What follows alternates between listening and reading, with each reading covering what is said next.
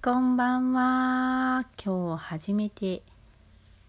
ラジオトークさせていただきます。ランランと言います。この番組では、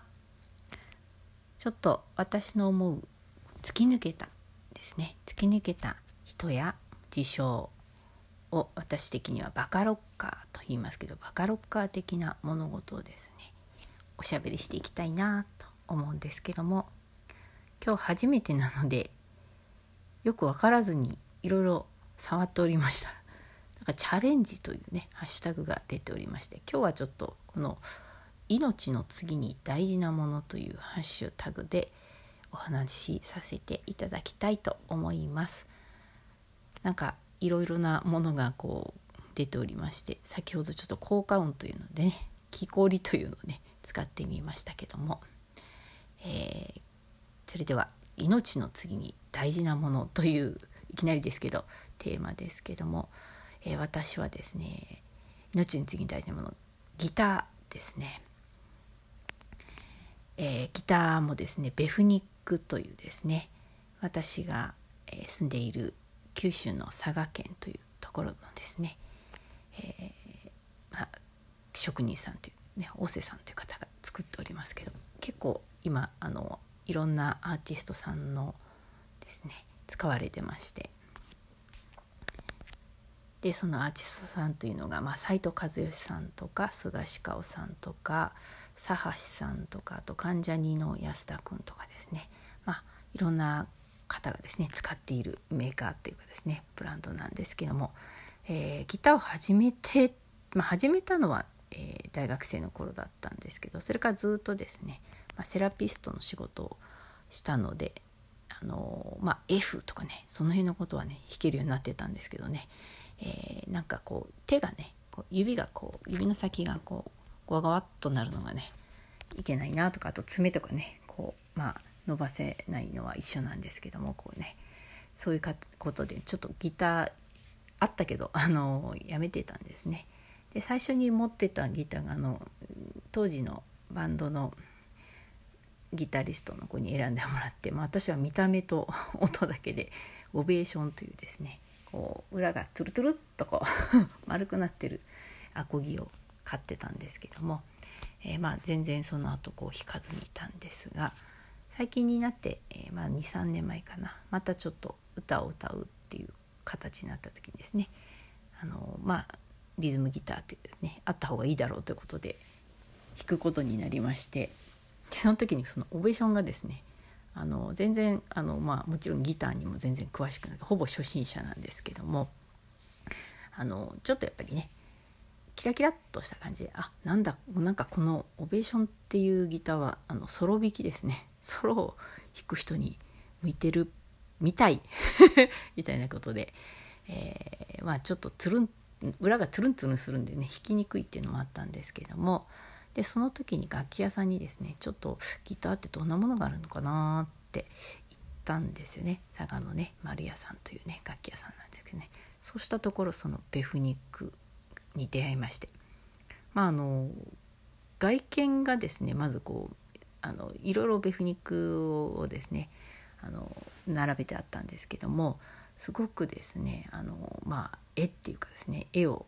描いてあったりとかあとこうなんていうんですかねあの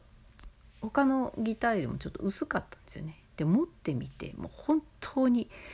もうこれみたいな感じでピタッときたんですよね。でもその時にもう即答で「欲しいです」って言ったんですよ。しかもあのなんですかネックのところにですねその見た、えー私が見たベフニックにはこう蝶がこう舞っているようなこう感じでこうあったんですよね彫り物っていうかね。それを私は、えーまあ、あの当時ちょっと「ブラックバード」っていうねビートルズの曲を練習してたんでこう鳥が飛んでるようにしてほしいってことでまあなんと最初から ほぼ、え1台目っていうかね自分で選んで初めて買ったギターをですねオーダーメイドで やることになりまして何にも分かりません。とにかくもうもうなんかもう絶対一生に1本しか多分買わないだろうと 思いまして買ったのが、えー買ったっていうかねオーダーしたんですね。で、えーまあ、買いますと言って。まあそれなりのもうお値段にあのその後どんどんどんどんこう積み上がってなっていくわけです。何しろわからないのでもうあの向こうがですね「どうしますか？ここの材料はどうしますか？どうしますか?」っていうのにもう「あもう一番いいのでお願いします」「あもうそれでお願いします」っていう形で 言っておりましたらですねまあ本当にギターってこんなにするんだっていうぐらいのね、まあ、値段になりましたけどまあなんとかちょっと分割にしていただきましてはい、えー、購入することになりました。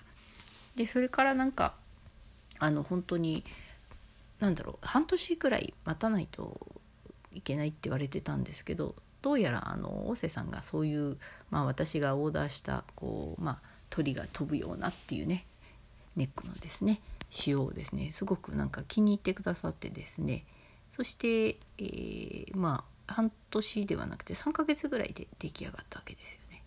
そしてもうあの思ったらもうね本当最高なわけですよ。もう音もなんですけどね。もちろんテクニックは全然こう下手なんですけどもなんかもう音がいいのですっ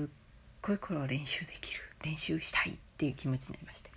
でその時にまああの楽器屋さんからね言われたことがもうとにかく育てろともう3ヶ月ぐらいはとにかく鳴らせとで、えー、まあとにかく鳴らさない時はもうスピーカーの前に立てとけと振動をね与えろということでですね、まあ、あのミッションが下ったわけです。それから、えー、うまいギターのねうまいあの先輩たちをギタリストの先輩たちを見つけては「はい!」手渡して 弾いていただきましてということで、まあ、私もあのね結構まあ下手ながらに、まあ、とにかく鳴らせってことだったんですね。練習をしまして。で今まあ2年ぐらい経ちますけどもね。本当にあのまあいまだに本当にまあ自分が弾くね音とね他の人にこう弾いてもらった時にうわすんごいいい音するなっていう 感じでですねあの本当大切なもので。で、まあ、去年あの佐賀ではですね豪雨災害ということで、まあ、本当にこう、まあ、人生で初めてもう災害をあの一からっていうかね災害支援という形で私も入りましたけどですね自分が被災するというね目に遭いまして、まあ、その時にも本当にね水没をしてしまってですねもうその中で唖然とするねこう方とかですねこうあのまあ、避難所にいる方たちも含めてですねこう見てきたんですけどねやっぱこうもうあの大切なものをですねやっぱりこう命よりの次に大切なものっていうのをですね決めといて、まあ、本当あの備えてないとねダメだなと思ったんですね。でその時にまあ災害グッズとかねそういうのもありますけどね、まあ、お金とかいろいろ大事なものはね一つにまとめたとしてもそれ以外では何持っていくかって言った時にまあ本当ベフニックっていうね、まあ、オベーションもありますんでね。あのあれですけどね、まあ、水に浸からないよとこ行きたいと思いますけど、まあ、とにかくベフニックこれはもうね持って逃げるというね。もうギター持って逃げるっていうのもなんなんですけどね。持って逃げたいなというね命の次に大事なものというお話でした。えー、皆さんの命に次に大事なものですね。まああのこれねコロナとかもありますけどもえー、本当にねこうシミュレーションしてイメージしているっていうのはすごく大事と思うんでですねもう本当にねこう人にとってはね価値がないものでもね自分にとってこれはっていうものがですねもう本当に目の前でこう台無しになってるもうそのがっかり感というかですねもうないですからもうそれも本当自分にしかわからないのであのこの際ですねちょっと考えてみてはいかがでしょうか。え、それでは初めての放送でした。お聴きいただいてありがとうございます。またお会いしましょう。なんなんでした。